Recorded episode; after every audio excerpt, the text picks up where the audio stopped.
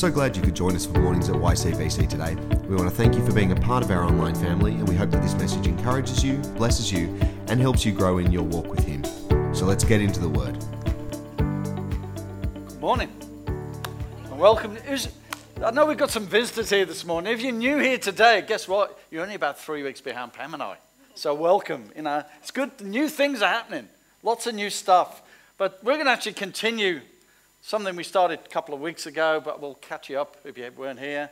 Um, as Dan said earlier, three weeks ago, I got to say two, two words twice in this church. I said, I do, and I do. And it reminded me, like 43 years ago, I said those to my wife. Well, 43 years ago in August. And that's great. And you, you know, you say I do, and you enter into a beautiful relationship. And we're still here. People don't run me out of town because she's here, because everybody loves Pam. And it's like, but that thing is, 43 years ago, a journey started. And it doesn't just stop with I do, it starts with I do. And we have to commission ourselves and have love in action. So, walking out love in action is where I want to pick this up in a little while. But did that commissioning, and for those of you at the, uh, the joint service last week, the combined service, that was a really cool time. It was a cool time of connection. It was a cool time of actually saying, you know what, Yass Valley 2582, we're standing together for Jesus. And where, the, where we dwell in unity, the Lord commands a blessing. He doesn't suggest it, He commands it. And I got my commissioning off the kids. There are some photographs going around of me plastered with face paint. I've asked Carl to take that and not make that my profile, but anyway. Right, let's see where we go. So last week we had the backstory and we talked about Romans. So two weeks ago we, we looked at Romans 12 and we went from 9 to 13. And some of the things we looked at were love's quality. Know, love has a real quality. The love of Christ, you know, that reckless love of God, it has such a quality. We looked at love's morality. We looked at its commitment, like a marriage. We looked at its expression. We finished on love in action. I want to pick that up and work through love in action because Jesus' type of love is not the love of the world, is it? The love of the world says, if you do this for me, I'll get that. You can have this. It's a give and get stuff. Jesus just loved us. In Romans 5, he loved us even when we were his enemies. Even when we were his enemies. So Jesus introduced this lifestyle where everything was opposite. It was all counterculture. It was opposite to our feelings, you know. Some days I love Pam, and some days she loves me. In fact, every day we love each other, but some days she ain't in love with me because I'm not lovable some days. Some days they're bad days, but Jesus goes against that. And learning the way Jesus loves people and living at peace with all people is what we want to talk about today. And how do we do that? It's really hard, but we need to go back to Romans 12:1. We're not going to cover that today. But go and have a look at that. In Romans 12:1, you're being transformed from the inside out. When Jesus came into my life, and in a few weeks it'll be my 27th birthday, when Jesus came into my life, he trans- started to transform me from the inside out. Romans 12:1. We need that power of the Holy Spirit. We need the Holy Spirit to be dwelling in us and coming out of us. Because guess what? The Holy Spirit is in each one of you who believes in Jesus Christ this morning. If you've committed to your life to Jesus, you've said, He is my Lord and Savior, He's in there. But guess what? For Va- Yass Valley 2582, the rest of Australia, He wants out. The Holy Spirit wants out. He wants to transform this community with His love. So a couple of weeks ago, we concluded 12 to 9 to 13. This week, I want to, I want to talk about that peace, that peace outside the church. And I want to pick up those scriptures from Romans 12, starting at verse 14. And it's read in, in one version. I'm just going to read it in the Amplified. Bless those who persecute you. Bless and do not curse. Rejoice with those who rejoice. Mourn with those who mourn. Live in harmony with one another. Do not be proud, but be willing to associate with people of low position. Do not be conceited. Do not repay anyone evil for evil, but repay evil with good. If it's possible, as far as it depends on you, live at peace with everyone. Don't take revenge, my dear friends. Leave room for God's wrath. For it is written, It is mine to avenge. I will repay, says the Lord. On the contrary, if your enemy is hungry, feed him. If he's thirsty, give him something to drink. In doing this, you'll heap burning coals on his head. Do not overcome evil with evil, but overcome evil with good. You know, to do those things, to actually go to do those things, we have to go back into Romans to be transformed. Romans 12:1. We need to make that our prayer. Lord, transform me from the inside out so I can see people the way Jesus sees them, the way I, I can love people the way Jesus loved them. That's hard stuff. That's not easy. Unless it's easy for you, but it's not easy for me. I, I don't think it's easy. Sometimes we need to be transformed. We need to be able, when we transform from the inside out, we get to love the unlovely. We get to see people. Jesus didn't hang around with all the nice, shiny people, the lovely people, as society deemed them. He hung around with those that society deemed unlovely. You know, to do good to those who do evil to you. That's hard stuff. To pray for those who persecute you. Some of you, I guess, are starting to freak out and saying, oh no, Keith's going to tell us to love evil people. I'm not telling you. The Word of God tells you that in Romans 12. The question is, in all of that, how do we do it? We need to be surrendered in every aspect of our life. There's a, a word that Pam and I often share when we're doing inner healing training. It says, if the Lord's not Lord of all, he's not Lord at all. The Lord wants to be Lord over every aspect of your life your thoughts, your actions, the stuff you do at home. He wants to be in them. When, we, when we're moved by the mercies of God, we get transformed from the inside out. Where our minds are truly renewed, we can truly love others. We can see others the way Jesus sees them. So, Romans in 12 verses 1 to 2, we offer our bodies as a living sacrifice. 3 to 8, it says, Get a sober image of yourself. Actually act in a humble way. Don't have, you know, I used to be in the cops, as many of you know, in the UK, in London. And I used to meet lots of people about 12 o'clock or, you know, midnight, 12 midnight, 1 o'clock in the morning. And they used to see the world through beer goggles. These incredible beer goggles give you this really weird perspective of yourself. And you know, for many years I had that perspective. I was a hero at work, but I was a zero at home. I didn't actually get a sober view of myself till I was about 40 and Jesus started to unpick those things that were not helpful. And then 9 to 13 was all about last week or two weeks ago was all about loving people who were in the church. It's easier to love our brothers and sisters in Christ, isn't it? Most of the time. Now, it's not always easy, but sometimes it's easier to love those. But when you say, well, now we've got to go and love those down the street in the pub, are we going to do that? But just before we break down this scripture from 14 to 21, I just want to pull four things to your, to your attention. It says in verse 14, not to curse, but to bless. It says in 17, not to repay evil, but to repay evil with good. Not to take revenge, but let God have vengeance. And in verse 21, it says, Don't be overcome with evil, but overcome evil with good. See, Jesus preached those very same things. In Luke 6 27 to 28, it says this, and I'll read it from the Passion. But I say to you who hear, so he's giving, Jesus is giving the opportunity. Are you listening? Are you hearing? I say to those who hear, love your enemies and do something wonderful for them in return for the hatred. So these people are hating me, and now I've got to do something wonderful for them. When someone curses you, bless that person in return. When others mistreat you or harass you, accept it as your mission to pray for them. Accept it as your mission to pray for them. So when we finished this morning, it's like, are you going to accept that? Are you going to surrender every part so that you can make it your mission to do what Jesus did? That's a challenge for me. So hard to do sometimes. You know, now I'm going, you th- maybe you're thinking, well, uh oh, if I got to pray for my husband, Pam did that for eight years before I got saved. She's been saved for eight years and she's going, and I persecuted her, I harassed her. But you know what? She didn't return all of that and get into big fist fights with me. She prayed for me. Yeah, what am I going to do? Am I going to pray for that teenager, that boss, that boss at work who's on my case, who's micromanaging me? He's always asking, she's always asking, what are you doing? Give me accountability. But it's more than just management, it's micromanagement. Now, I just want to pull out six ways this morning, six ways to put this love into action that are out of this, this scripture. So the first one is in, is in verse 14. Love speaks well of persecutors. Love speaks well of persecutors. It says in, in the Amplified there, it says, Bless those who persecute you, bless and do not curse. The thing about that, it says, it doesn't say if you are persecuted, if you are persecuted. It says when you are persecuted. We are persecuted. In this world, we get persecuted.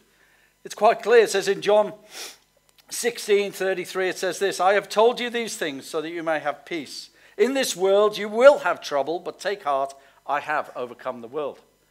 We will be persecuted because we're not from this world. We're on a way through this world, and where is our destination? We know our destination is heaven, but we're passing through. We're in this world. We need to hang around with the people in this world. We don't need to be of it. We're children of the light, we're children of God.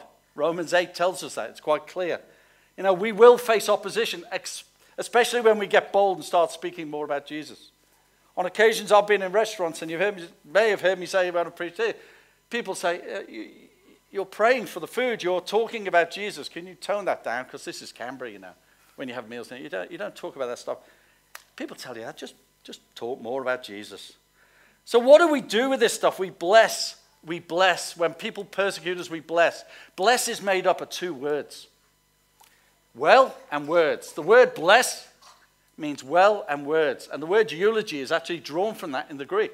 Well and words. That means when we, when we get persecuted, let's use our words to speak well of the people who are doing the persecuting. Use them and speak well. When we eulogize someone, Andrew's not here today, but when we have funerals, when we have funerals, we always do a eulogy. We speak well of the person who's gone to be with the Lord. Hopefully, it's one of those type of funerals. I've been to a couple where we've gone to support people. Jesus never got a mention. Very sad. But when we eulogize, we speak, we say good things about our enemies. That's really positive. It says, Bless, do not curse. But then there's the negative stuff, cursing. We can get into those, those arguments and we can start to bite back. But he's saying, We're not to curse. Jesus said this on the sermon in Matthew 5, the Sermon on the Mount says, Love your enemies. You have heard it say, Love your neighbor and hate your enemy. But Jesus said, I tell you this love your enemies, pray for those who persecute you. It's Kind of a theme, hey? It's in there, it's in the Bible, it's, it's constant. We've got to pray for those who persecute us. And then he says, As you are the children of the Father of heaven, he causes the sun to rise on the evil and good, and he sends the rain on the righteous and the unrighteous. Have you ever noticed that as believers, we're walking down the, the street, and when it starts to rain, it doesn't just rain on you, it rains on absolutely everybody in the street. Absolutely everybody. God actually pours out his rain on all people. He's been quite clear there. You know, be like God. He says, like our Father who sends the rain, when the rain comes, we all get wet, believers and unbelievers. So we need to pour out the rain of our well words on them. We need to bless them that persecute us. Be like God. 1 Peter 2 21 to 23 says this. In fact, you were called to live this way because Christ also suffered in your place, leaving you his example to follow. See, Jesus died in our place. There's not one of us in this room, me in particular. In 36 years, I describe myself as a born again heathen, running around doing all sorts of crazy stuff. I didn't deserve the reckless love of God that came in in 1996 into my life. I didn't deserve it. Not one of us deserves it, but Jesus set the example right there. He says, Live this way because Christ has already suffered for you. And when he was verbally abused, he was on the cross. He didn't return those abuse, he didn't return that insult. When he suffered, he didn't threaten retaliation. Was he in his right to say, I'm going to come and smite you? You better get ready because you know, Carl, you've done those things and wait till the second coming comes, mate, because I'm going to have your. He didn't say that. He stretched out his arms. He stretched out his arms. And what did he say? As he gave his life, as he was hanging on the cross, he wasn't spitting back at those who were attacking him. He wasn't threatening to, to have them in the second coming. He said this in Luke 22 34. It says, And Jesus said, Father, forgive them. They know not what they do. And it's funny because Stephen actually copied that in the book of Acts 7, verse 60. He said, And falling to his knees, he cried out in a loud voice, Lord, do not hold this against them. And when he said that, he fell asleep. That's amazing. He, they describe it. He fell asleep. He went to be with the Lord in peace. He died. You know, they were stoning him. But he, he just replicated Jesus. See, we need to have the love of Jesus. We need to pray for those who curse us, not return the curses. Second thing I'll just draw your attention to is in the next verse, it says, Love is empathetic, it has understanding. Empathy is, is an amazing, powerful thing. Empathy is not sympathy. Sympathy says, There, there, then. Sorry, oh, there, there, then. Empathy puts yourself in another person's shoes. You don't have to have gone through it, but empathetic world and an empathetic life, put yourself in another person's shoes. Empathy requires engagement. It requires you to actually, you know, talk to people in the street. We have a funny, strange thing that wherever we go, and I think I shared a couple of weeks ago when we were on holiday, we ended up talking to all sorts of people on, on the boat we were on, and people asking about Jesus. You know, Dan Prater here, people are seeking for something. We all know what they're seeking for. It's the Lord Jesus Christ. He's the way, the truth, and the life. But they don't know what they're seeking for. But when we have empathy with people, they engage with us. And it's not a complicated thing. It's not rocket science, or I wouldn't be doing it. Sitting down, having a cup of coffee. It's noticing the one. It's actually stopping for the one and noticing them, having empathy. So it says this rejoice for those who rejoice, mourn with those who mourn. Or in a passion says, celebrate with those who celebrate, weep with those who grieve. You know, sometimes it's easier to weep and grieve with those who are grieving. It's really, you know, oh, you, you, you've had a loss. You've had a loss. I can sit there and I can empathize and I can weep. But you know, sometimes it's really difficult as Christians to actually celebrate when somebody else has a win. Because I think we have a fallen nature that still needs to go. I do. Don't know about you, but I do. Sometimes, you know, like you might have been praying for that new car. You know, for, for 10 years you wanted that new car. And God, I, I'm driving around in this rusty old ute, and Lord, would you help me?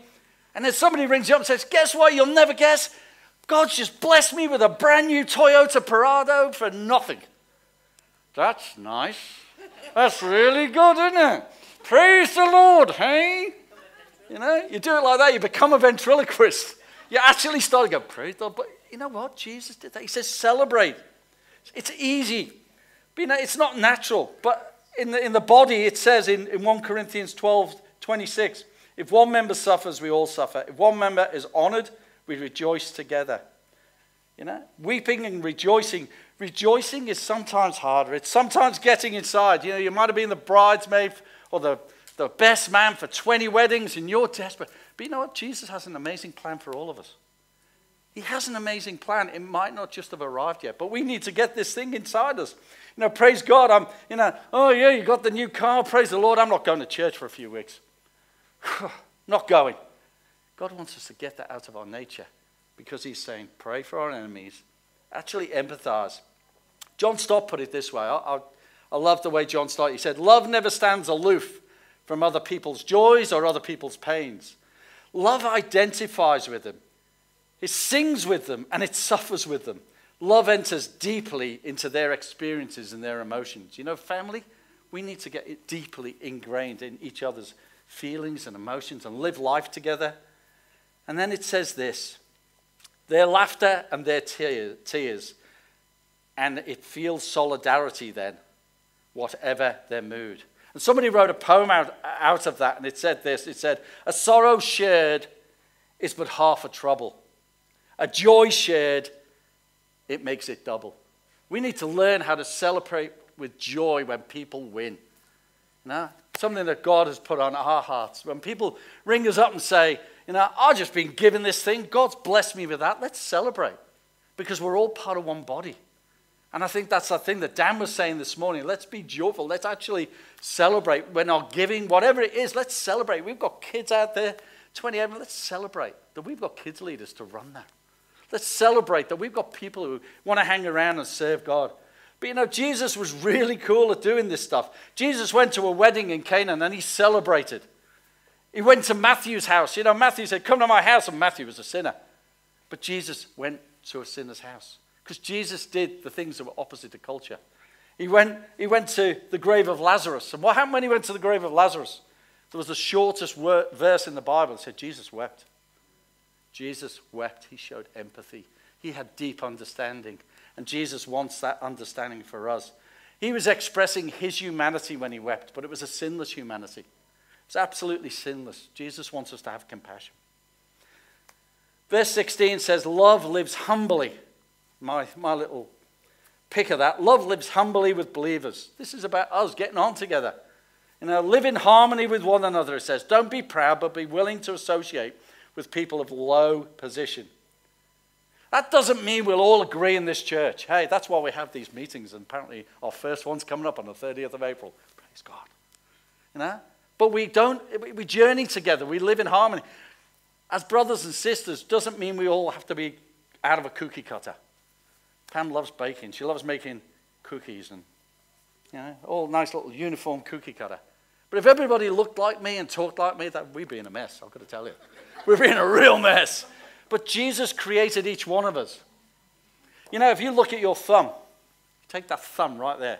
Every one of you, ex copper, I took a lot of thumbprints, fingerprints. Every one of you has a unique thumbprint. Every one of you has a unique DNA. There is not one person, even twins, they have a uniqueness. God created you, and He has an amazing destiny and plan for you. So we don't need to come out of a cookie cutter. We don't need to all agree on things. We do need to agree on some things. That Jesus died, He rose again, and He's coming back. There's some of the things we do need to agree on. But you know, He's expressing this thing live humbly, flowing. You know, when we're in a family, it says associate with the lowly, associate with people in your workplaces. You know, I once went out to a, uh, the bush, and I'll call it the bush because it was two hours drive out of Broome for a suicide prevention conference. And I was sat in this suicide prevention conference, and there was three Aboriginal women there, and I was helping these group put a, a course together for Aboriginal people. And I went and sat next to these three Aboriginal people. They were in their their 80s, these ladies. They'd never been out of their community in their life. And I have to tell you, it was a, there was an aroma. And yet God connected me with these ladies, and we started talking through a translator because I didn't speak their dialect and they didn't speak English. And we were there for a week. And at the end of the week, these three little ladies, I was with a couple of other guys, these three little ladies came up and they presented me with this little six by six dot painting and my mate who's been in Australia all his life, he said, How did he get that? It was a bit like, Praise the Lord, eh? How did he get that? And the translator wasn't a believer. She just said, Because he sat with them in the dirt, he listened to them, he was interested in them, and he had empathy for them. It's not rocket science. We need to get empathy for the lowly. We need to associate with them. That's who Jesus hung out with. You went down the street, if you went down the street in in Canberra, he walked around Fyshwick, Where would Jesus be? He'd be talking to the prostitutes on the street. Fact, he, would, he, was, he associated with sinners.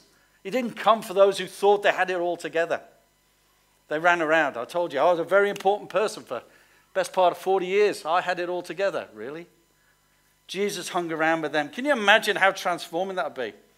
You know, it says in John 13 to 14, 13, verse 14, it says this If I then, your Lord, teacher, have washed your feet, you should also wash others' feet. Should other go and wash other people's feet. When Pam and I were in the Philippines, we were ministering to a, a number of churches and we got invited to go to a conference. We arrived at this conference and we were there to speak for three days. And literally, as we stood up, the power went off. There was no power, there was, there was nothing, there was just this very hot place. And the Lord said to me, Go and get them to get a couple of bowls of water and get some towels, and I want you to wash the leader's feet. I thought, that's a cool little example, Jesus. That's cool. Hey, let's do that. That will go for about 15, 20 minutes while they fix the power. Do you know how long that went for? It went for the whole morning. Leaders were washing others' feet. The congregations were coming forward, and Jesus did something special. Because Jesus says go wash their feet, go hang out with the people down the street who may not fit your lifestyle. They may not be quite where you're at. Can you imagine how transforming that's going to be for YCBC?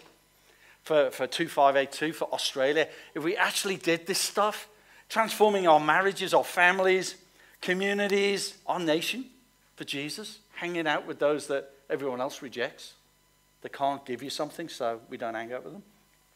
I could give you example after example but it still exists in our churches. We were at a certain other church many, well, not that many years ago, but a few years ago. And Pam and I were associate pastors, and we were hanging around. And one day, the senior pastor came to me and he said, Look, Keith, uh, you guys, you, you and Pam, you hang around with those people. Can you go and hang around with these people now, please? Because those people, I need you to hang around with these people.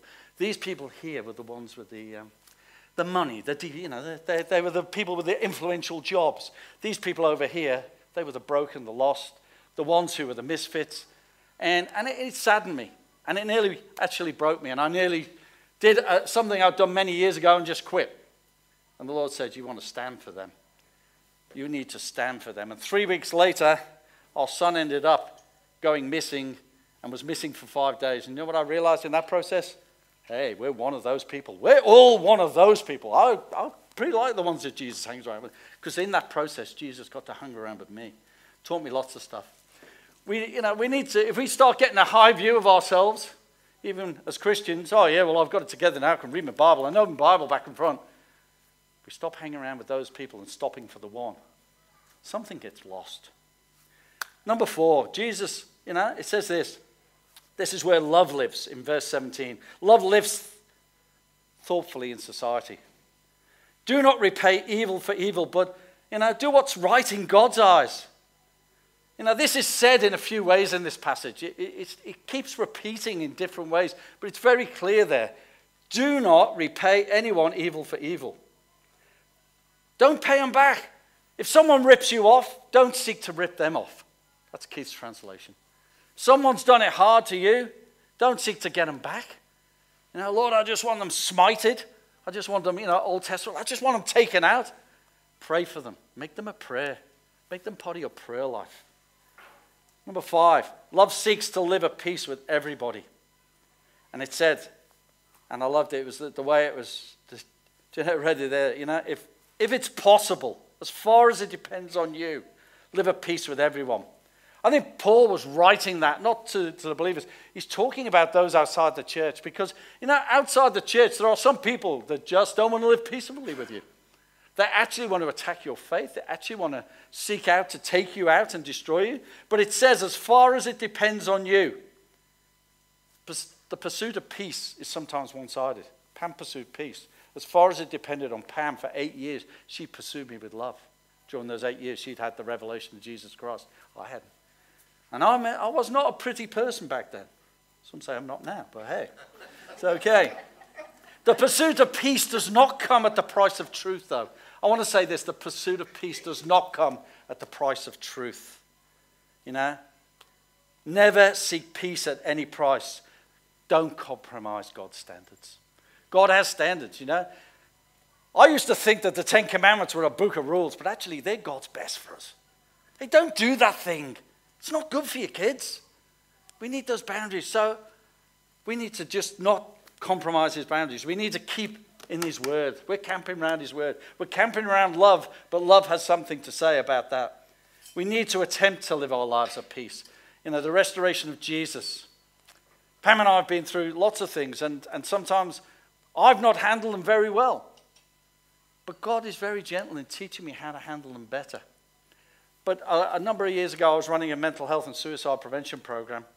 And during that time, it started at this tiny, it's interesting about money again. Started as a little pilot project with a $300,000 grant for two years, 300 a year. Very nice. And don't ask me how, but I'd landed in Australia and ended up in charge of this organization. That was probably a crazy thing for them to do. But it went from 300,000 and in, in eight years, it ended up having a turnover, six years, had a turnover of $6.2 million. It's a lot of money. Funny how other big organizations suddenly get interested then. And members of the board who are part of those big organizations, one person in particular said to me, I, think you need to come under our organization now. And the Lord said, No, it's for everybody, because they just represented one part of society. And so I was gentle with that, and I said, I think God wants, oh, I didn't say thank God, but I was in my mind, I'm going, I think God wants it for everybody. He's not, he's not partial, is he? He doesn't show favoritism for their members or these people. And so I said that in my, my best sort of you know, gentle way. And this person said to me, Oh, I need to find out more about you and more about this organization. And that person made it their business. Well, actually, it wasn't just that person, that organization made it their business to try and attack us. They couldn't find anything dodgy, so they started attacking our character. Things were said about us, and I had an opportunity to you know, go to court and fight them and do all this stuff. And God said, Live at peace with all people, pray for them. And I prayed for this lady, and Pam and I made her part of our prayer life. Ten years later, I, I, see this thing on Facebook and it says, People you might know. And this woman's, it was a woman, her name popped up and I went, hmm. And God said, I want you to contact her. I want you to ask her how she's going. So I kind of sent this email, just flicked it and said, How you going? Yeah. Left it, nothing. I said, oh, Great, don't have to talk to her. Six weeks later, I get this two page email from this woman saying, Please forgive me. You know, I've come to Jesus and I want you to forgive me. And I'm going, and, and look, I've still got part of my police brain in there. I go, hmm. She said, I want to meet with you. And I said, Well, I'm not meeting with you in a private place. Let's meet in a public place. So we did. And, and she had surely, Jesus had come in her life. She went from being Saul to me to being Paul. She was a trained lawyer. And she, what can I do to support you? And she's walking with Jesus now. So that's, you know, don't persecute, pray for them. Make them prayer projects. Come on. Last thing on, in, in living our lives love lives differently with our enemies. Romans 12, 19 says, and to, through to 21, talks about don't avenge yourselves. You know, vengeance is mine, says God. I'll repay, says the Lord. If your enemy is hungry, feed them. If they're thirsty, give them something to drink. For doing that, you heap coals. God, I, I misinterpreted that when I first. Oh, that's great. Put some burning stuff on them. You know, but no, do not become over, overcome by evil, but overcome evil with good. Let God handle it. With that lady, it was like God just took her out of my hands. I had to let her, you know, let him handle it. He'll sort it out. Some of the problems we have, we just can't sort them right now. Sometimes we just say, hey, God, I'm going to commit it to you. I'm going to give it to you that. And I have multiple examples of God now looking after Pam and I, defending us. We don't have to fight for ourselves. You know, I, I used to have a good go, and I'm, I'm not a small fella. And when I was in the police, I could defend myself. You know, if I say, God, I'm going to do this thing and I'm going to defend myself, guess what? He let you. And he let me a few times. And guess where I ended up? On my backside. Yeah? Because he knows what's best for me. Don't take that vengeance. Let your dad take the vengeance. You know that thing in the school? My dad's bigger than your dad. You ever, you know, do you remember those back in the school days? My dad's bigger than your dad. My dad can fight your dad with one hand, tied behind the back. But do you know what? The truth of that is my dad can. Your dad can. He's the King of Kings, the Lord of Lords. Jesus is coming. So, you know, it, it's never avenge yourselves. We're called to resist. It says in Matthew 5:39, resist the devil, turn the other cheek. Now resist. But it's not about not having police, not about all those things that we have in place. This is a personal thing with you and non believers. Resist, actually turn the other cheek. I heard a story of a, and I come from Liverpool, so I can talk about Irish people, Irishmen who actually, somebody hit him, smack on the cheek, so he turned the other cheek, hit him again. Next minute, this Irishman went bang, fella's flat on his back. He gets up and he says, I, thought you Christians are supposed to turn the other cheek. He said, That's what it says. It says turn the other cheek. He doesn't tell us what to do after that. I'm not sure that's quite biblical. I really am not. So I wouldn't take that. But it's kind of like Jesus tells us to resist the devil, to hand it over to Papa. Vengeance is mine. Jesus was quoting, they were quoting Deuteronomy 32. And you know, in, in 1 Samuel 24, David, David was there, Saul was out, and he had a chance to spear Saul. He had a chance, and the servant says, Let me drive the spear through Saul. And David said, Nah, God will handle it. He's the king. God anointed him. God put him in his place. You know, David sought reconciliation. He saw that God, uh, Saul was anointed, and he stayed innocent of all of that. And, you know, David was described as a man after God's own heart. And if there's one thing I want to finish up, when I meet my pop, and say, hey, you're a man after my own heart. You're a woman after my own heart. But this goes beyond resistance, it goes to total benevolence. Don't curse and bless. See, there's an opposite. There's a kind of a negative and a positive in, in each of these things. Don't curse, but bless. Don't give evil for evil, but give good for evil. There's these negatives and positives. Again, so to, if, we, if we add evil to evil, do you know what we do in the world? We double evil. You thought about that? So if someone attacks you and you attack them back, you've just doubled evil. But if someone attacks you and you are blessing them, praying for them, being kind to them, heaping coals on them, feeding them, you're actually halving the evil and you're increasing the wealth that God has in this nation for actually reducing the power of the enemy. You know, that's the way of the cross. For me, that is the, that is the ultimate way of the cross. That is God's masterpiece that we are put in this planet to reduce. And I want to finish with this scripture. I want to actually read this scripture because this is where Jesus broke the cycle for me. And I don't know where you are today. Don't know where you're at in your walk with the Lord, but I just want to read this. It's Romans 5. It's Romans 5. It's what Jesus did for us when we were his enemies. And for 36 years, I was his enemy. I, I just didn't want anything to do with it because I've been bashed up. I didn't. What a church. But then Jesus said this in Romans. Paul says it in Romans. Romans 5, verse 6. For when the time was right, the anointed one came and died to demonstrate his love for sinners who were entirely helpless, weak, and powerless to save themselves. When I met Jesus, that's what I realized. I was weak, I was powerless. I might have had a very important job, I was a very high ranking copper, but I was powerless to save myself. Now, who would dare to die for the sake of a wicked person? We can all understand if you're willing to die for someone who's truly noble.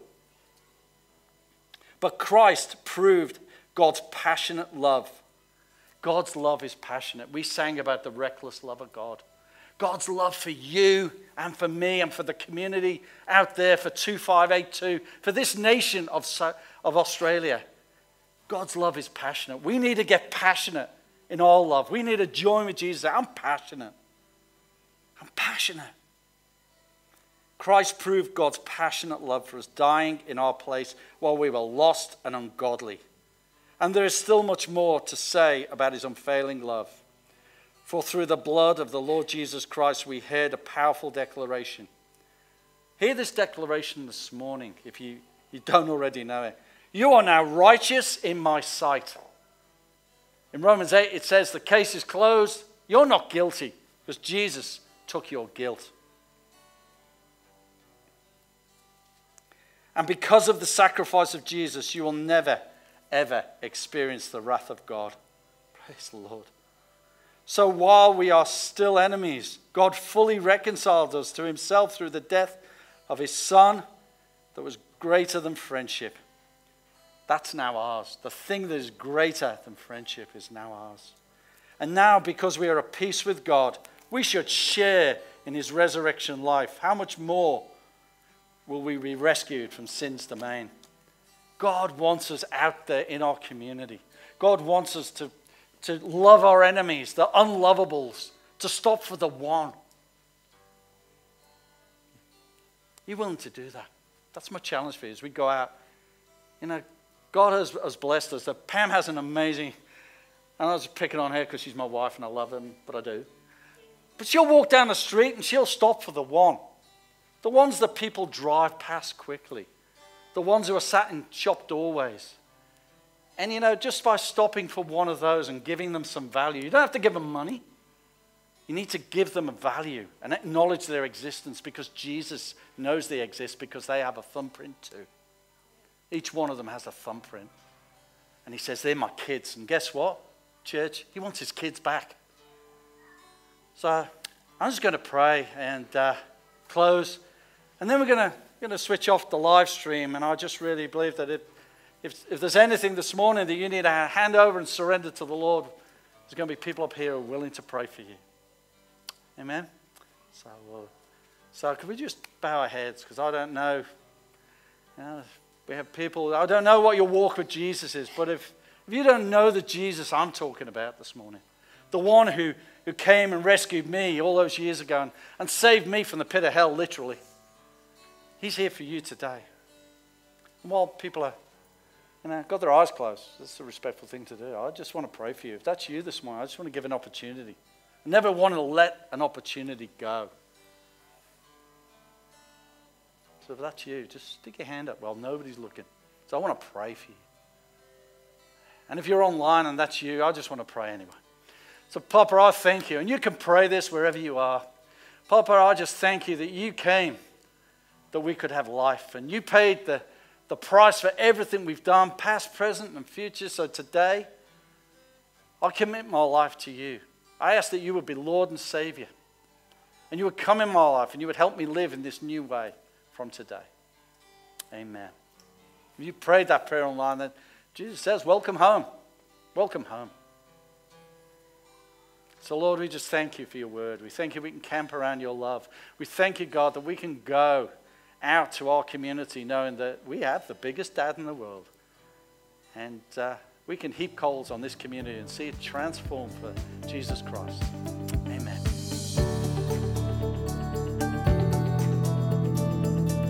Thanks for joining us today. As you head back into your week, we want to encourage you to stay in His Word, stay in His love, and stay strong in your faith. Don't forget to keep up to date with what's happening via Facebook, Instagram, or via our website at ycbc.church. See you soon.